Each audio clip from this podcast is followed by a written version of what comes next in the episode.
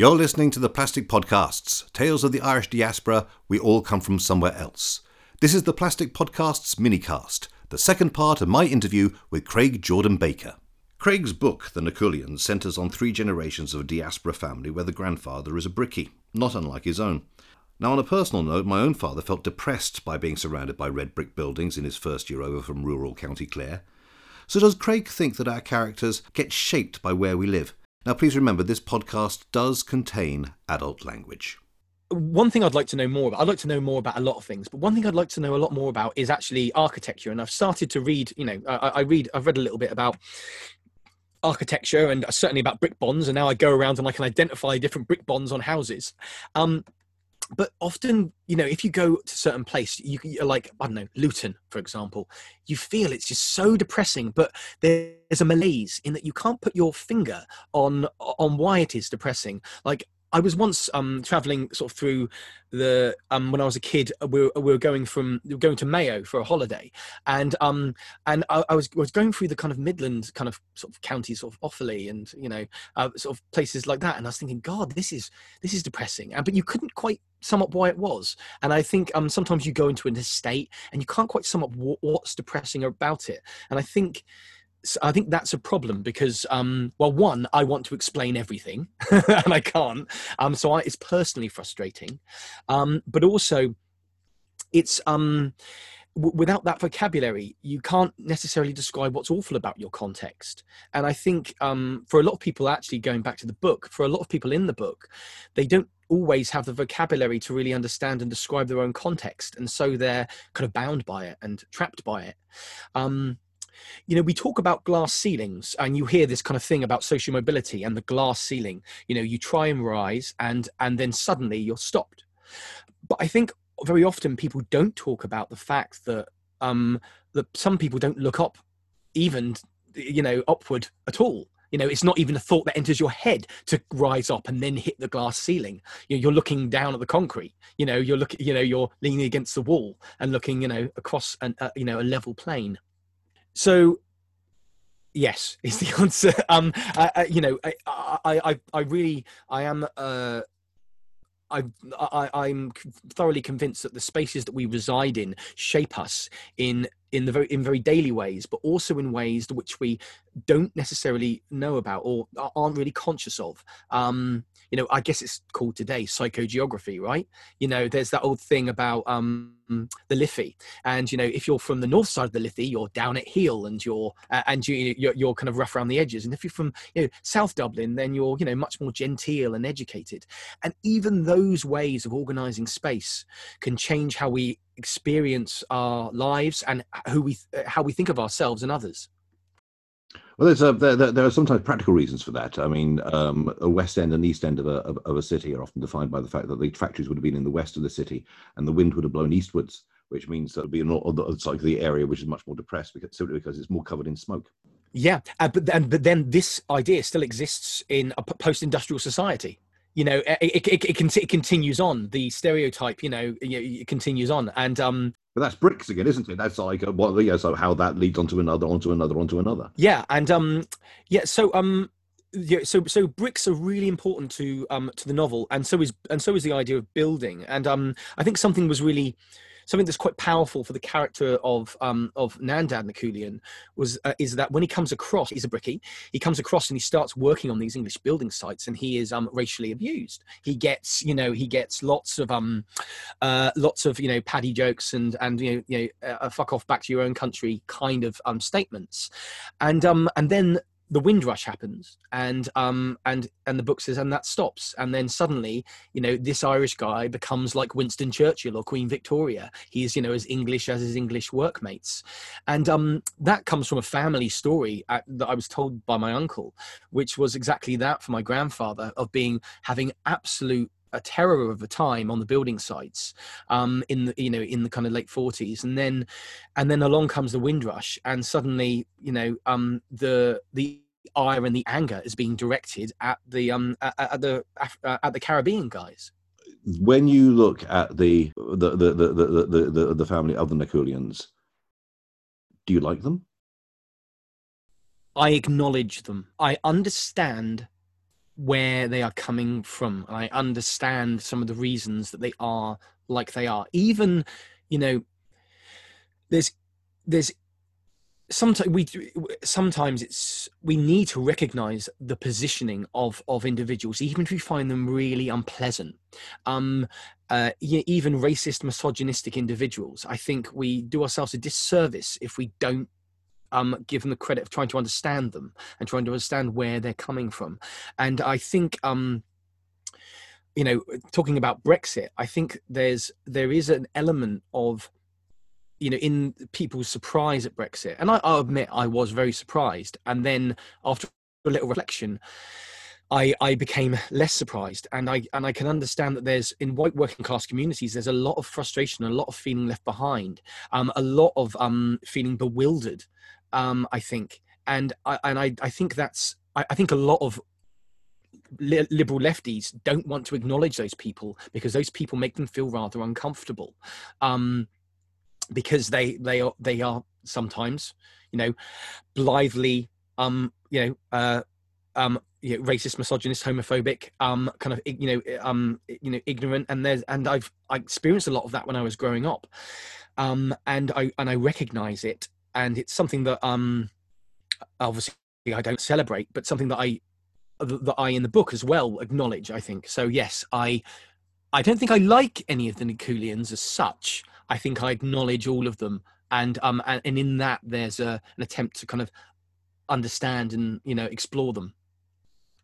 Is this a life you're trying to escape from?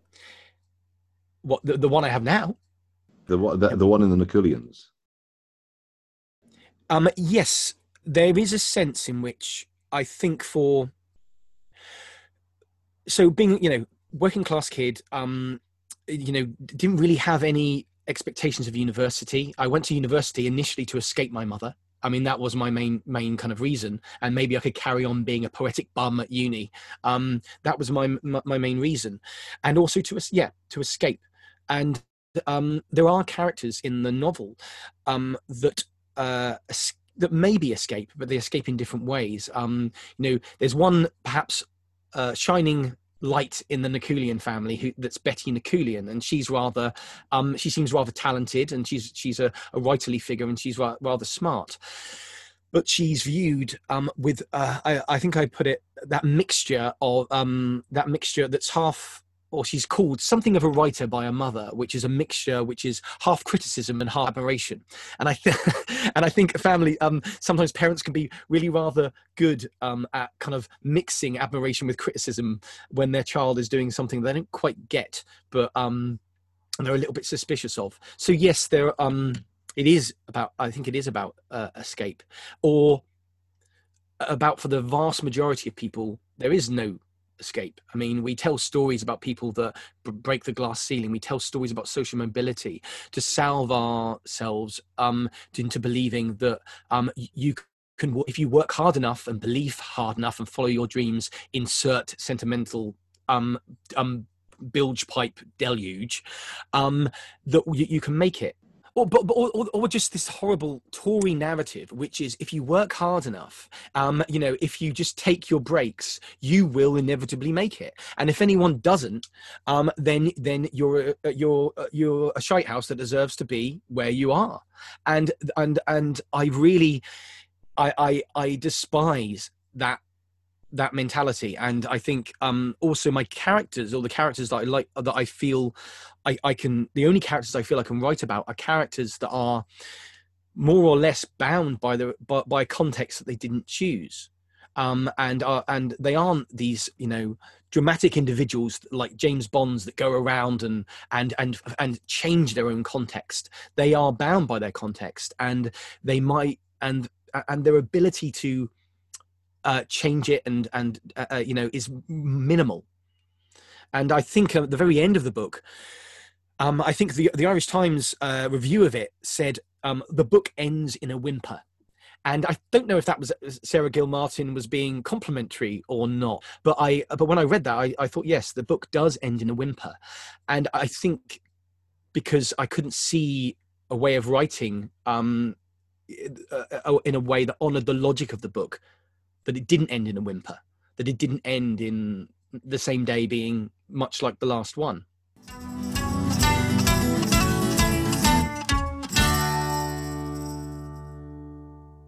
You're listening to the Plastic Podcast's Tales of the Irish Diaspora. We all come from somewhere else. Find out more about us at www.plasticpodcasts.com. In the last part of our talk with Craig Jordan Baker, we discussed the parallels between his life and those of his characters in the Nacullians. We also get to talk about an unusual hobby of his. Something that that, that, that came to me in, in, in, whilst, whilst, whilst you were talking was this notion of exile. To a certain extent, your grandfather chose to be an exile or was forced to be an exile because of because of holes being being put in his genitalia. Um, Your you you you you yourself have chosen a form of sort of escape as well, both from you know, so I, could, I suppose your societal expectations and also from from from from the family and things like that when you decide to go off to university and things like that. I mean, like you've chosen escape, and then here are people who can't be exiled, who who's like who, who, for whom escape and exile isn't a possibility. Is it better to be an exile than a prisoner? Um, so that is a very very good question. I think um it is better to be an exile, but uh, but you have to accept that there's a constant. There's there, there, not a constant sense, but there's often a sense of discomfort and I, I think this is also something um, in listening to actually some of your other podcasts, I think a theme that comes up for a lot of people, you know, that have an Irish background, you know, um, and, maybe feel out of place in some regard or other, is that there's a sense of discomfort, a sense of not quite belonging to any place or any one thing, and uh, and I think that can be a source of uh, tension, um, constant psychic tension, but it also I think it's I think it's useful in that you're always questioning, and you're never taking your context for granted. Your context isn't just isn't just um, this sort of dead weight. I think you're more likely to ask questions of it, um, and I think that's um, that's um, very helpful for a writer at, the very least. Um, and I think it does does come with dividends. It, it comes with an with maybe a. Uh, more of a tendency to be able to think about someone else's position and where they're where they're coming from and why they might be there. Um, so in being an outsider, I, you can maybe the old. I think it is something of a cliche, but in being an outsider to some extent, you can look in more clearly. Does that mean that home is somewhere you're going to rather than where you are? I think home is multiple um, things, um, as I've as I've said before, and I think part of my home uh, absolutely my home is um, brighton. I feel very very attached to to brighton and to brighton culture and to brighton's mentality. Um uh, and culturally you know i feel very home here. I've also got in some in some sense um you know uh, i looked you know i you, you still kind of look to um Ireland as a, as an interesting place, and not necessarily a home, but certainly a sense where you draw things from. Um, and then there's that emotional aspect where I think, for me, home is other people. Home is being around the people I love. I mean, my partner is my home. My um my sister is my home. Um and whether and whether I was in you know uh Letterkenny or Slough or or you know or um or Bristol with these people to some extent I would be at home. You draw fantasy islands. Yes, I do. It, it, seems apposite to ask. It's sort of like, um, can you explain fantasy islands? Well, so so uh, the the um my the the novel I wrote first um is called Of Islands, and it's a kind of bestiary of uh of different fantasy islands. Um, uh, written by uh, a kind of uh, a visionary metaphysical cartographer called Hieronymus O'Quire, who who basically wrote this great big tome in the 17th century about islands that haven't been discovered yet, but they are islands of the mind and the spirit. And um, that, that's the basic kind of very rough premise of, of my book. But I, I draw fantasy islands. Um, as a way of actually meditate, sort of meditation. I, I scribble, scribble islands and then I join up fairy networks. It's all very odd, and um, uh, uh, and I think I like the island because it's something which is actually really rather comforting. It's a it's a space with a boundary, a very clear boundary, and um, and it's also a laboratory. Island communities, um, I think islands are places where you can experiment as well. So they are um, they're a nice place for a fertile imagination to go. Um, and I think what's true of the imagination is also true for evolutionary biology. I mean, if you look at the if you look at island ecosystems, and uh, you know, you you find freaks on islands. You know, you find very small things and you find giant large things and you find things that have evolved to only exist on that very small island.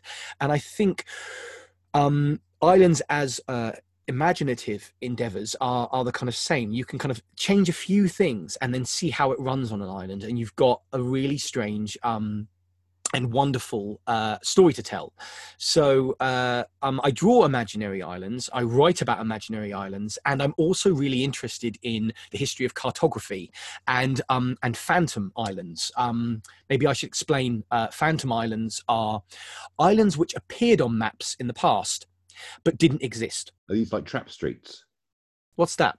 A trap street is, an, is, a, is a street that a, a map maker will have put on a map uh, that doesn't really exist in order to catch out uh, potential plagiarists. Is this the same thing? Um, well, it's but it was more because it was more because um, uh, you know before modern cartograph and before satellites most of you know uh, uh, most of your uh, uh, and air travel most of your um, knowledge cartographic knowledge would often come from um, sailors and people that were taking making charts and and you know they'll come back and they say here we go i've been to the west indies this is what i found.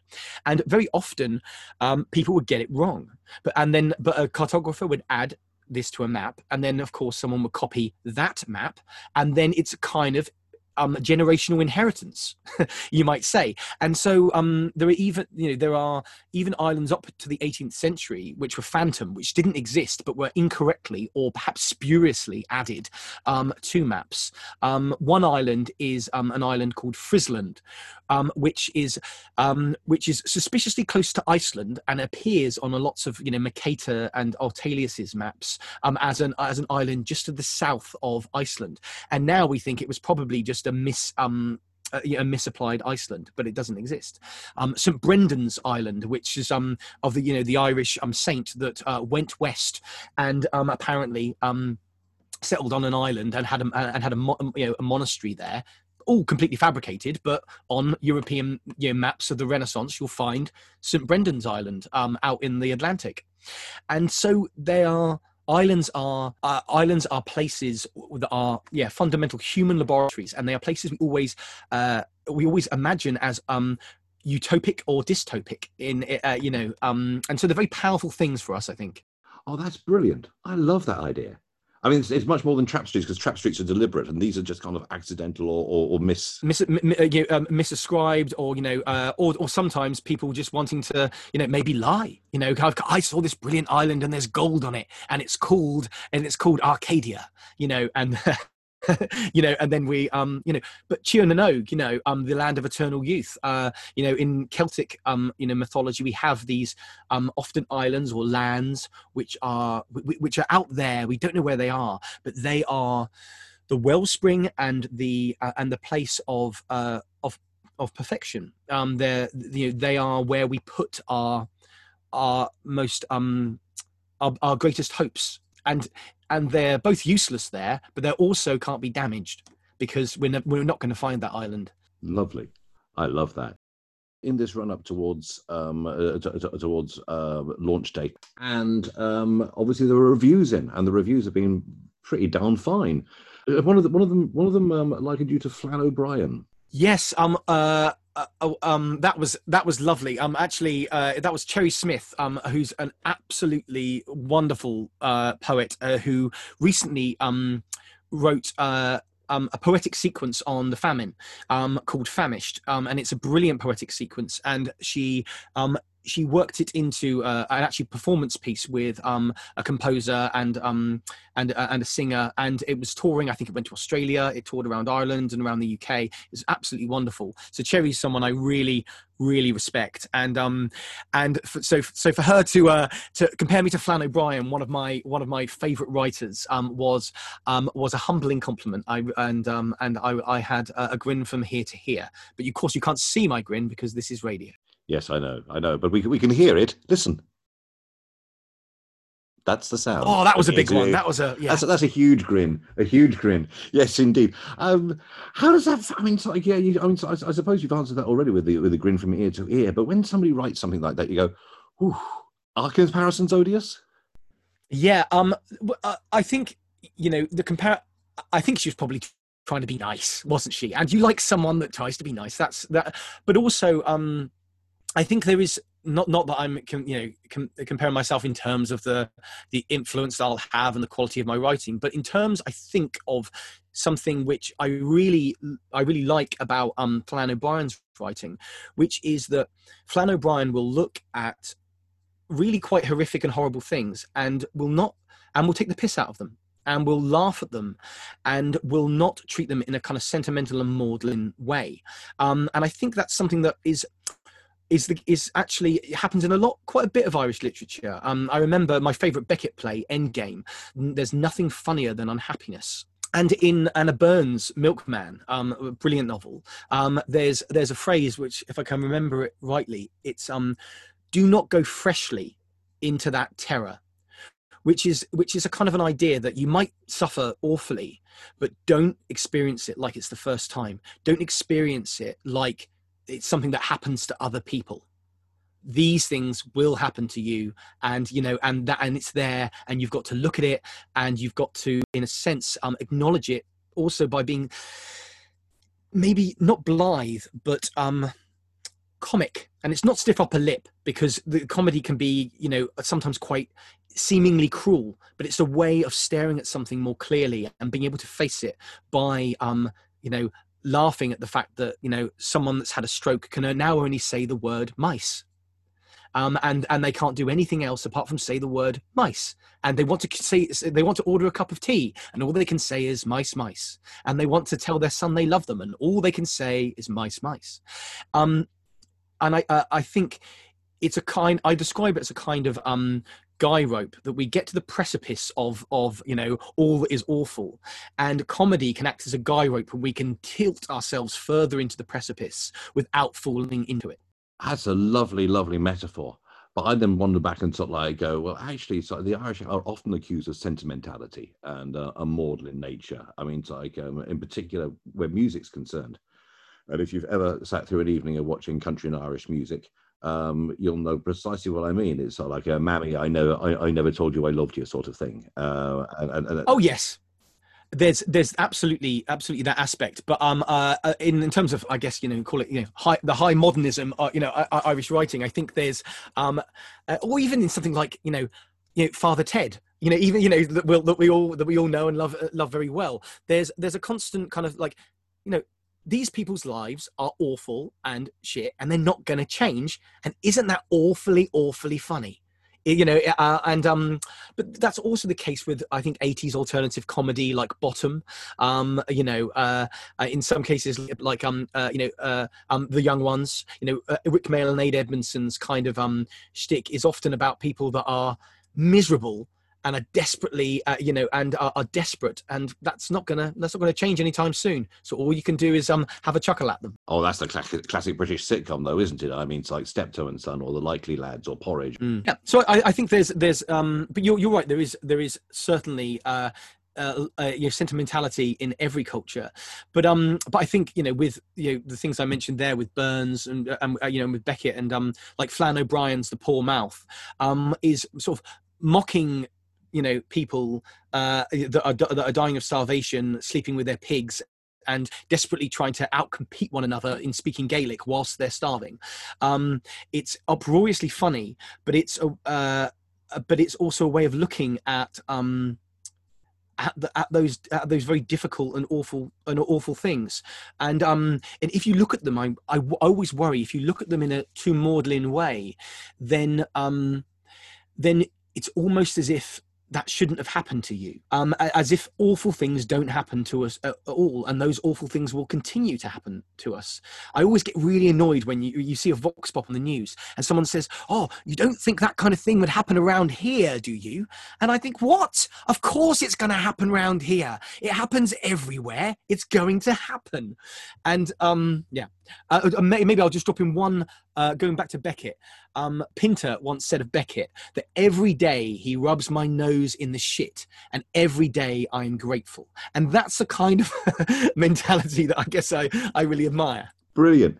I mean, uh, leaving aside noses being rubbed and things like that, where in when, when you were talking about uh, the, the the notion that uh, if you stay a good citizen and work really hard and take your breaks and don't and don't break the rules, you will get your reward. And and those people that's like uh, that, that veer off from veer off from our, our, cultural norms and what is expected and what is respected and so forth well they're going to get what they deserve. Um, and and this takes me back round to what's happened here. The, the thing that couldn't happen here which of course has been covid which has been where where we've all been stuck which is where we've all either discovered or or, or left home in, in many ways. It's like it's either it's either reaffirmed bonds or it's shattered them um, uh, where, where where families are concerned um, but also, what we have is this notion that like um, that we're all supposed to do the right thing, despite our despite despite our tendencies to sort of like go, well, no, I'm a I'm an autonomous human being. I'm, I'm I should be allowed to do these bits and pieces. We've got this tension going on at the moment. Yeah, and I think more so now we're in call it a post lockdown situation where I, I, think there's much more it's far less clear. I've heard people say that when lockdown was you know, at its height in april you know I, I, felt kind of more secure. And now we now we've got options and sort of like um you know uh, uh sort of a, uh, we can do things and they're legal but there's still a shroud of kind of like confusion or worry about what other people might think or whether um this is just the government um you know making another you know terrible mistake. Um so I, I think we're in uniquely anxious making times. But I, I think what's interesting for me is that um, is that we're in very unheroic times and you know we we're often told you know adverts always tell us that you know we are unique and we are special and you've got to be unique and you drive this car and you are unique and you wear this lipstick and you are unique. And you know the idea that you know we uh, um our lives are all about uh, following our own unique special story. And yet now our stories are like so so much like everyone else's. And we are so bound by a context that we can't or only have a very small amount of control over. I think it's really brought home to um, uh, to people how some of the lies of individualism, I suppose, um, uh, it, uh, it, you know, um, or the extent to which we are not as individual as we as we are often um, uh, uh, flattered to be. Is that a good or a bad thing? Um, I th- I, I think um, I I think it's a good thing. I think acknowledging that we are very, you know, we are much more similar to other people than we, we often we often think. And we and you know this idea that we this this star trek idea that we treasure our individuality.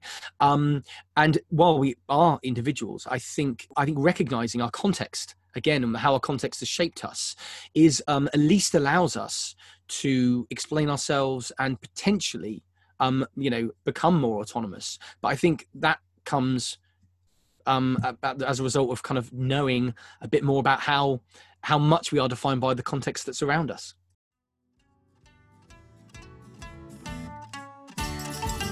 You've been listening to the Plastic Podcasts with me, Doug Devaney, and my guest, Craig Jordan Baker. Music by Jack Devaney. The Nacullians is published by Epoque Press. Find out more about us by going to the website www.plasticpodcasts.com or you can email us at theplasticpodcasts at gmail.com. Alternatively, find us at Facebook, Twitter, and Instagram. You know how. The Plastic Podcasts are sponsored using public funding by Arts Council England.